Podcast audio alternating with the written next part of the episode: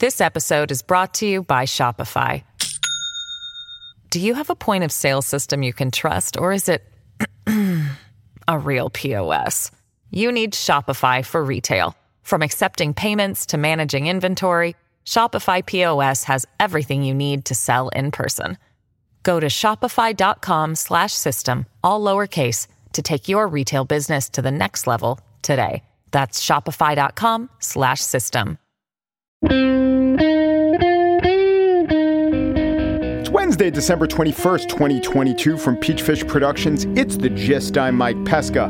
The omnibus spending bill, as its name implies, a load. A $1.7 trillion, what's the word? Large, imposing, girthy, of considerable substance.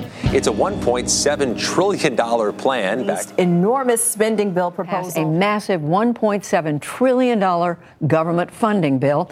Bottom line is that this is a huge piece of legislation. It's good we have a variety of media outlets for different synonyms, if not perspectives. Even the Wall Street Journal's automated article voice technology, the Jigobot 2000, couldn't believe how big the omnibus is. A 4,155 page omnibus spending bill that is the worst in history. But $1.7 trillion to keep the government funded is pretty close to what the government needs. No one likes all that spending, but enough members of Congress like some of that spending to be leveraged against the members who like other parts of that spending to get what we got, which is all that spending. More went to the military than all the other programs combined. There are a lot of critics of that number, but not enough critics of any specific line within that number to shrink the overall number. Plus, we've got a war in Ukraine that is going surprisingly well without U.S. loss of life. According to Democrat Rosa DeLauro, chair of the House Appropriations Committee, non military spending is $800 billion, a record. She's happy about that. Budget fretters aren't, those sage grouses. I would like the overall spending to be lower. Why not? If I could, in a sentence, say, Mike, higher or lower, I'd say lower. Okay, cut what?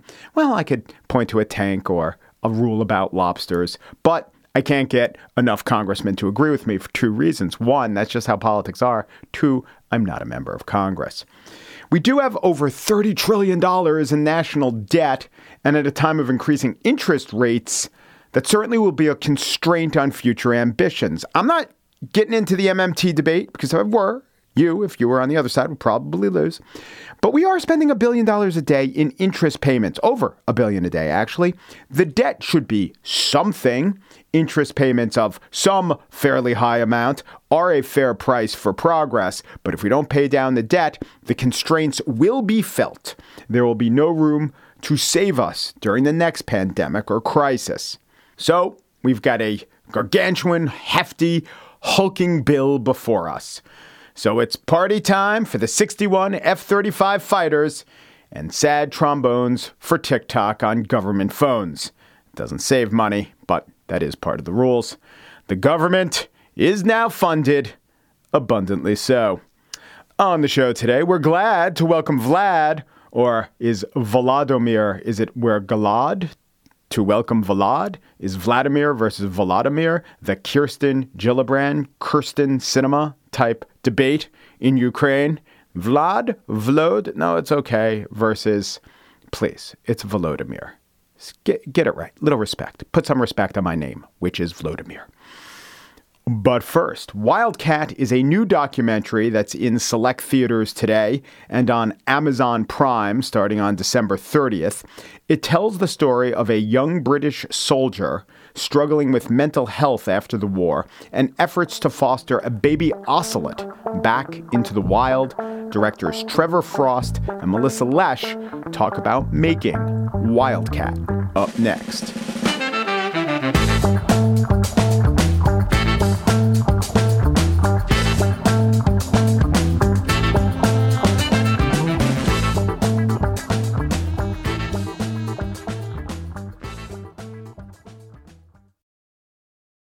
This episode is brought to you by Shopify. Do you have a point of sale system you can trust, or is it a real POS? You need Shopify for retail. From accepting payments to managing inventory, Shopify POS has everything you need to sell in person.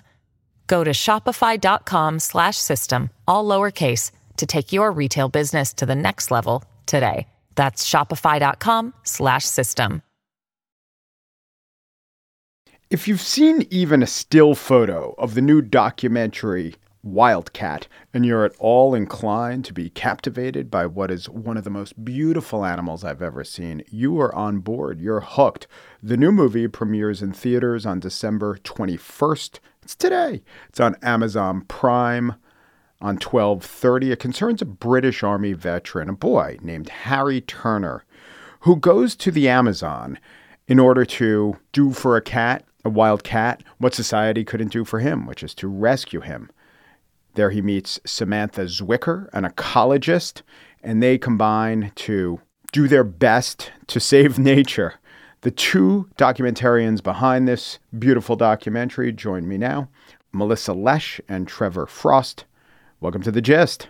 We're Thank excited you to for be having here. us. How'd you find out about Harry? So I was a still photographer before making this film, and I was in the Peruvian Amazon doing a reconnaissance mission of sorts, looking for anacondas, which are the largest snake on earth, mm-hmm. hoping to put together enough of a sort of photo package that I could convince National Geographic magazine to to give me another story. I know they did once make made a movie called Anaconda, but not a documentary, quite pointedly. I believe LL Cool J might have been in it, but I might be wrong. That might have been a shark movie, but please go on. This would have been a very different documentary if we had focused on that. As luck would have it, I was not finding um, many anacondas in, in on this expedition. So I spent 60 days looking for them and only found two at the very end. And as a result, I was spending a lot of time sitting in this hotel, uh, sort of figuring out what I was going to do next. How are we going to, you know, increase our chances of finding anacondas? And one day I was sitting in the lobby of this hotel, and Harry Turner walked by me, and obviously he's covered in tattoos, quite striking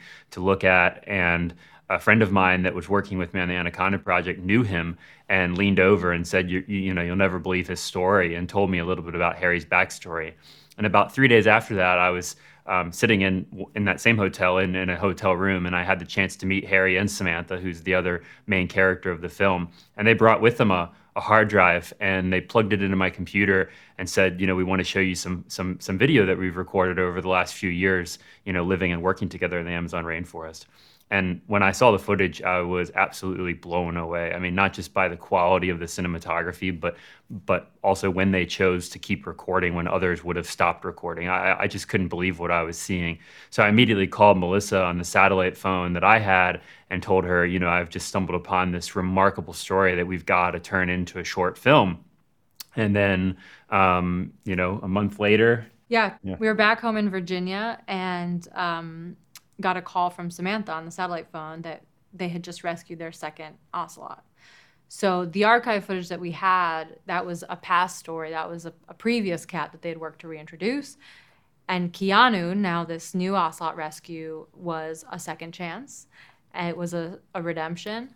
Um, and for us, it was the opportunity to follow this story in real time and to what ended up being go, you know, 13 trips down to the Peruvian Amazon and and capture this this the second wildlife reintroduction. It had never been done, to anyone's knowledge. Uh, an ocelot that, what, was captured by poachers being reintroduced to the wild? Not in this way. Yeah, this was a very unique the the kind of one-on-one relationship spending that amount of time with a cat in the rainforest. There was there had been a couple examples of people that had tried it with different cats, um, but not quite in this way. And you know, the the science of reintroduction is very new, and we're now you know up against this this issue of of trying to rewild ecosystems and take animals that should be wild and that have been taken from their homes. So how do we return them versus, you know, the the opposite being in a zoo or being um, in in a worse condition, like their teeth ground down or their claws ripped out. I want to add that it's even bigger than that. That that this rewilding work that that Harry and Samantha did, and that Samantha is continuing um, with Hoja Nueva, which is her organization. She's still down there. She lives. She's been living down there for for three years now, nonstop. Um, work continuing this work. She now has close to 20, 20 different cats at various stages of reintroduction. Um, this work is is more important than simply taking you know orphaned animals and returning them to the wild, this work is going to be critical to restoring entire ecosystems, entire landscapes that have been degraded and denuded by by humans. Um, and you know we're at a, pla- at a place in time now where where so many you know ecosystems and environments around the world are, are being destroyed very very very quickly. And so one of you know what's so critical to this work is that it's going to allow us at a certain point to reintroduce many of these animals and rebuild these ecosystems. And that's not only critical to to, to having just healthy ecosystem for the animals themselves, but that's critical to um, combating climate change and to you know also helping ensure that humans have a healthy planet to live on.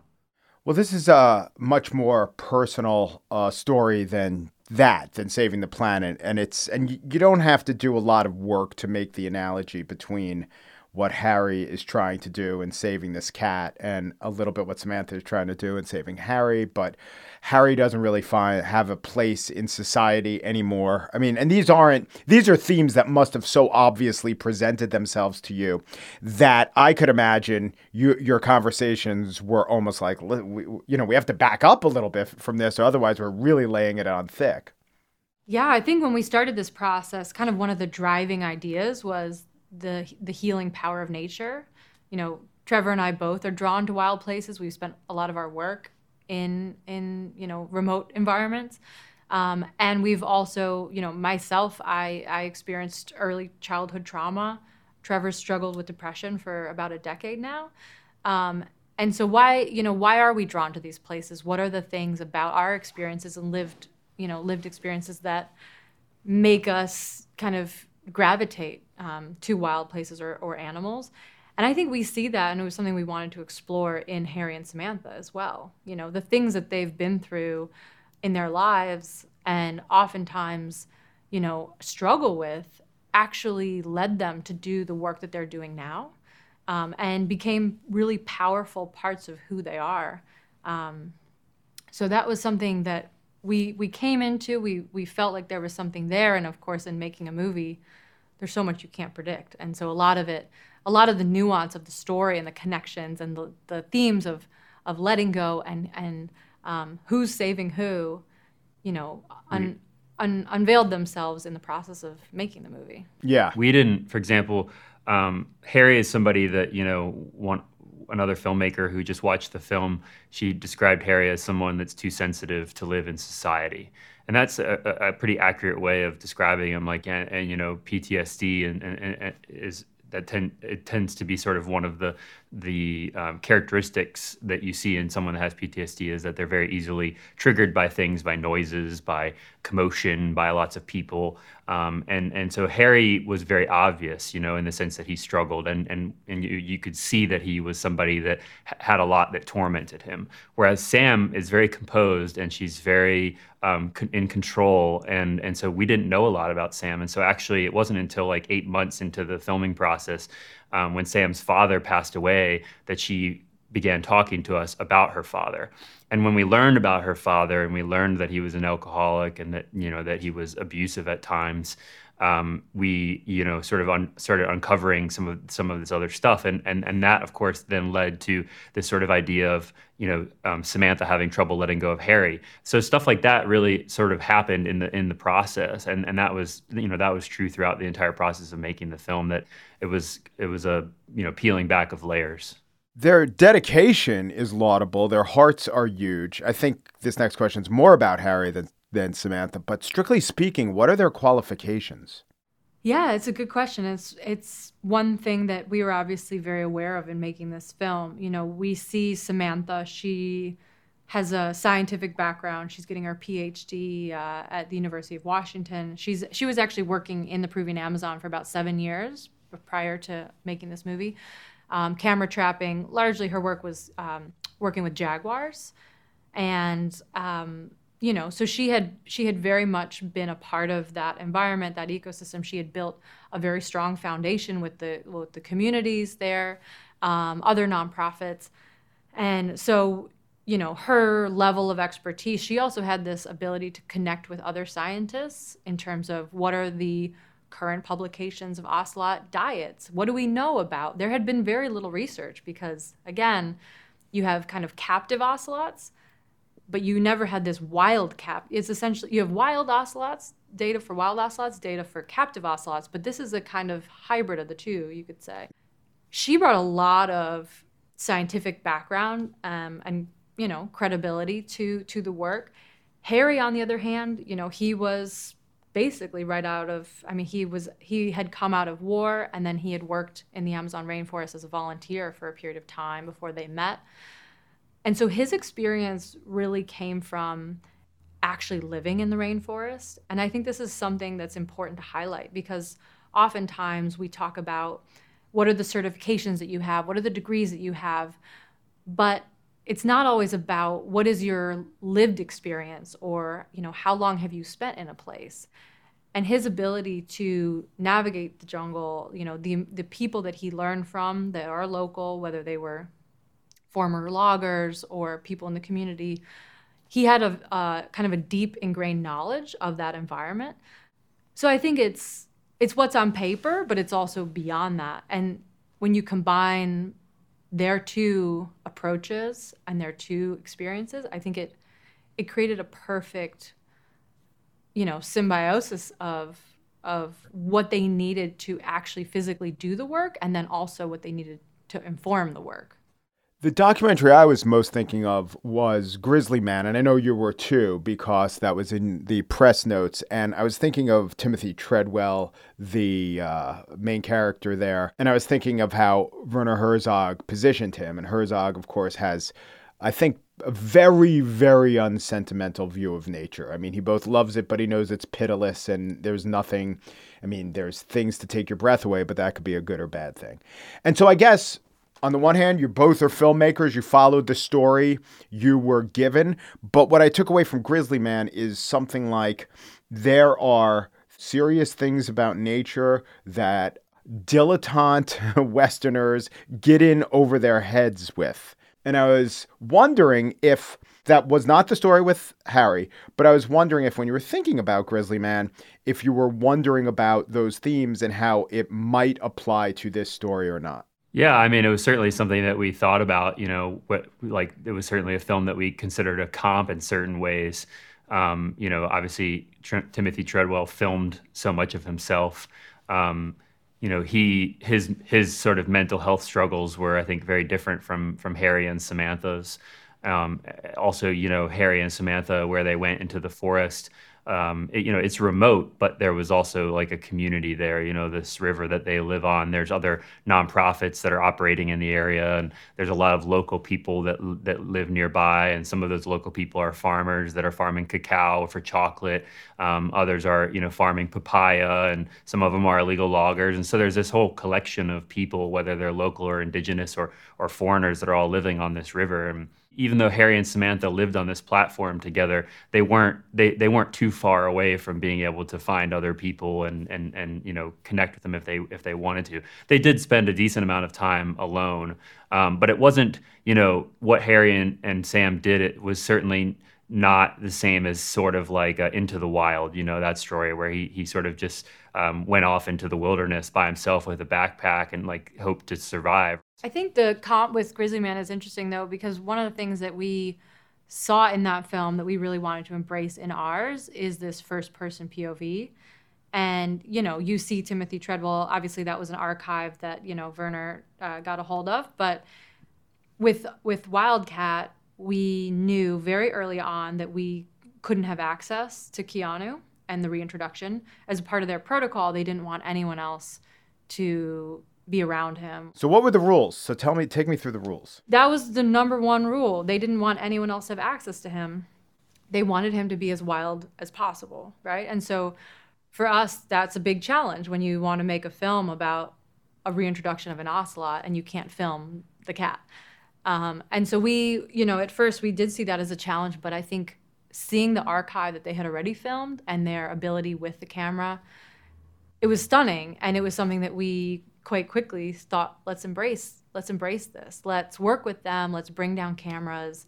Um, you know, get good infrared so we can so they can film at night. Uh, you know, DSLRs, whatever's small, compact, compact, and able to survive in the Amazon. We went through several cameras because a lot of them get fungus and you know end up dying. But it was something we really wanted to embrace. And so that that intimacy that you feel, that right being right there in those moments because a lot of it is happening just by chance and so much of it we could never either we weren't there for it or um, it's just hard to predict.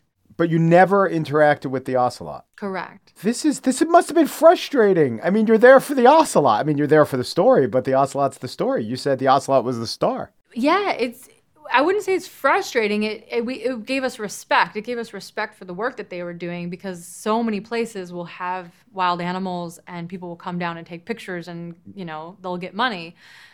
And that was not what was happening. This was this was not about the the money making or the image you know of this place. It was very much about the work that was happening. And so, honestly, seeing that protocol was um, was really refreshing and was was something that we knew this is this is legitimate. They want the best for the cat. The only time we actually saw Keanu was when he was released and he started coming back to the platform because at mm-hmm. that point they couldn't control where he went. Are you worried if this thing blows up, everyone's going to want a baby ocelot? If that's the takeaway, I think we failed. It, or they haven't watched the movie. So far, we've had in, in all the interviews we've done and, and, and, and stuff, we've had one person that said, "Oh, it made me made me you know want a baby ocelot." But but by and large, I think they were pe- joking. They you know, were obviously joking. People see that uh, you know it's a not something that is meant for for you to have at home. You know, wild animals are notoriously difficult to have, um, and and that's one of the reasons why you know their fate um, is is often pretty awful um, when they when they are taken from the wild, especially when they're young. Um, and and that kind of circles back to something you brought up earlier, and that's like the qualification thing, and it's something that I always like to bring up, and that's that this idea that um, and we live in a world that, as I said, is changing so quickly, and, and, and so many animals are being lost, you know, going extinct, and, and entire ecosystems are disappearing, um, and there's so many issues right now. Um, and we live in a world where I think people are sort of paralyzed by a fear of like getting in trouble or not having the right certifications to do something good. And I think one of the things that that I want people to celebrate in this film is that Harry and Samantha were two young people who uh, came across this ocelot and and saw the opportunity to try and give it a, a, second chance at life. And maybe they didn't have the perfect qualifications to be doing it. Um, frankly, no one does because this work is all relatively new. Um, but you know, they basically said, well, it's going to end up, you know, as a pet, and its claws are going to be ripped out, its teeth will be ripped out, um, it'll be fed hot dogs and sweetened condensed milk, um, or it'll end up in a, you know, a really um, terrible zoo. Um, so if we take it and we give it our best shot, is that going to be a better life for for this ocelot than the alternative? And the answer to that is an unequivocal yes. And and so I think what what what we need to see more of in this world is more people that see something that's wrong and they they take action to make it right. Trevor Beck Frost and Melissa Lesh are the co-directors of the new film Wildcat, streaming on Amazon beginning December 30th. Trevor and Melissa, thank you so much. Thank, Thank you for you. having us.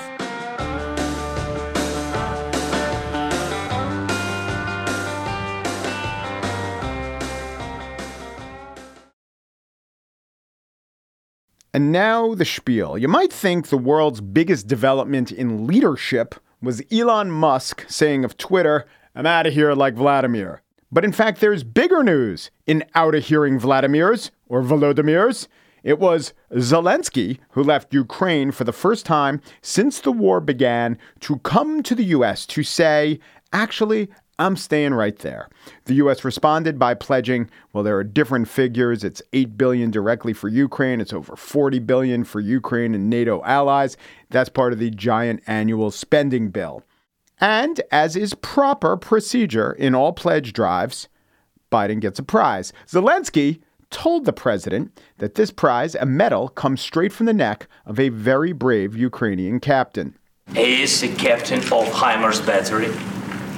Yes, he's very brave, and he said, "Give it to very brave president." And I want to give you that is the cross, cross for military merit. If you couldn't pick that up, the captain was bravely manning the HIMARS weapons system. Those are the missiles that have afforded the Ukrainians greater range and speed in their artillery fight with the now outgunned Russians. Biden could have said, well, you know, it is an American system that he's using, so bravery's great, but bravery and better weapons, that's a lot better. What I'm saying is, it's only right you kick back a little upstairs, a taste for the big guy. Okay, that would be gauche. Looming over this meeting is, of course, another Vladimir, this one an actual Vladimir. If Zelensky's the good Vlad, Putin's the bad Vlad, but the bad Vlad's glad that his country has the Sarmat 2 missile. Уважаемые товарищи, я поздравляю вас с успешным пуском межконтинентальной баллистической ракеты «Сармат». That was Putin telling his generals that the Sarmat Ballistic 2 missile, which some call, although maybe just the British tabloids, the Satan 2 missile. I don't know, all ballistic nuclear missiles seem fairly satanic. Anyway, Putin was saying a couple of weeks ago, we're really happy it's good to go. He's been doing this lately, just referencing all the nukes he has. It's a standard part of his arsenal. But actual functional standard missiles are becoming a rarer and rarer part of the Russian arsenal. So this is a war pitting, yeah, it's true, aggressor against defender, conscript against, let's say, patriot. But it's also a war pitting one combatant with resources who are waning against another with resources that are still flowing, thanks largely to you and I. This is why Zelensky is here. Every salesman knows that you have to make the occasional trip to keep your suppliers happy. So when you hear about the majority of the $1.7 trillion omnibus bill being omnibus. I love saying omnibus. The omnibus bill being military aid. And if you're tempted to, I'd say, I'd say justifiably wonder, really? Where is all that 900 billion or so dollars going? And you're also wondering, can some of it be redirected or just saved? The answer is yes, of course, some of it can. But know that a big part of the 5,000 or so dollars spent in the name of every American, but funded by every American, less funded than spent, which gives us our deficit. But, you know, it comes out to 5,000, a little more than $5,000 for every man, woman, and child makes up that $1.7 trillion omnibus. And a decent part of that is going to stop Vladimir Putin. I don't mean it's going to stop him. I mean, that's what it's going towards. And it seems to be working pretty well. We're repelling Russians. We're keeping Ukrainians from subjugation. Zelensky gave Biden a medal, but the message is that the generosity of America, meaning Americans, is what is driving the so far successful and heartening Ukrainian war effort. It's generosity of us, you and I, and it's also self interest of our country. But certainly, the coin is going toward a good cause. I'm happy to spend it. I say we should all be. Where's our medal? I don't know. Sometimes the thank you get is the prevention of an injustice halfway around the world. An injustice that certainly would have occurred if it weren't for the prosperity of our relatively comfortable society, safely ensconced thousands of miles away.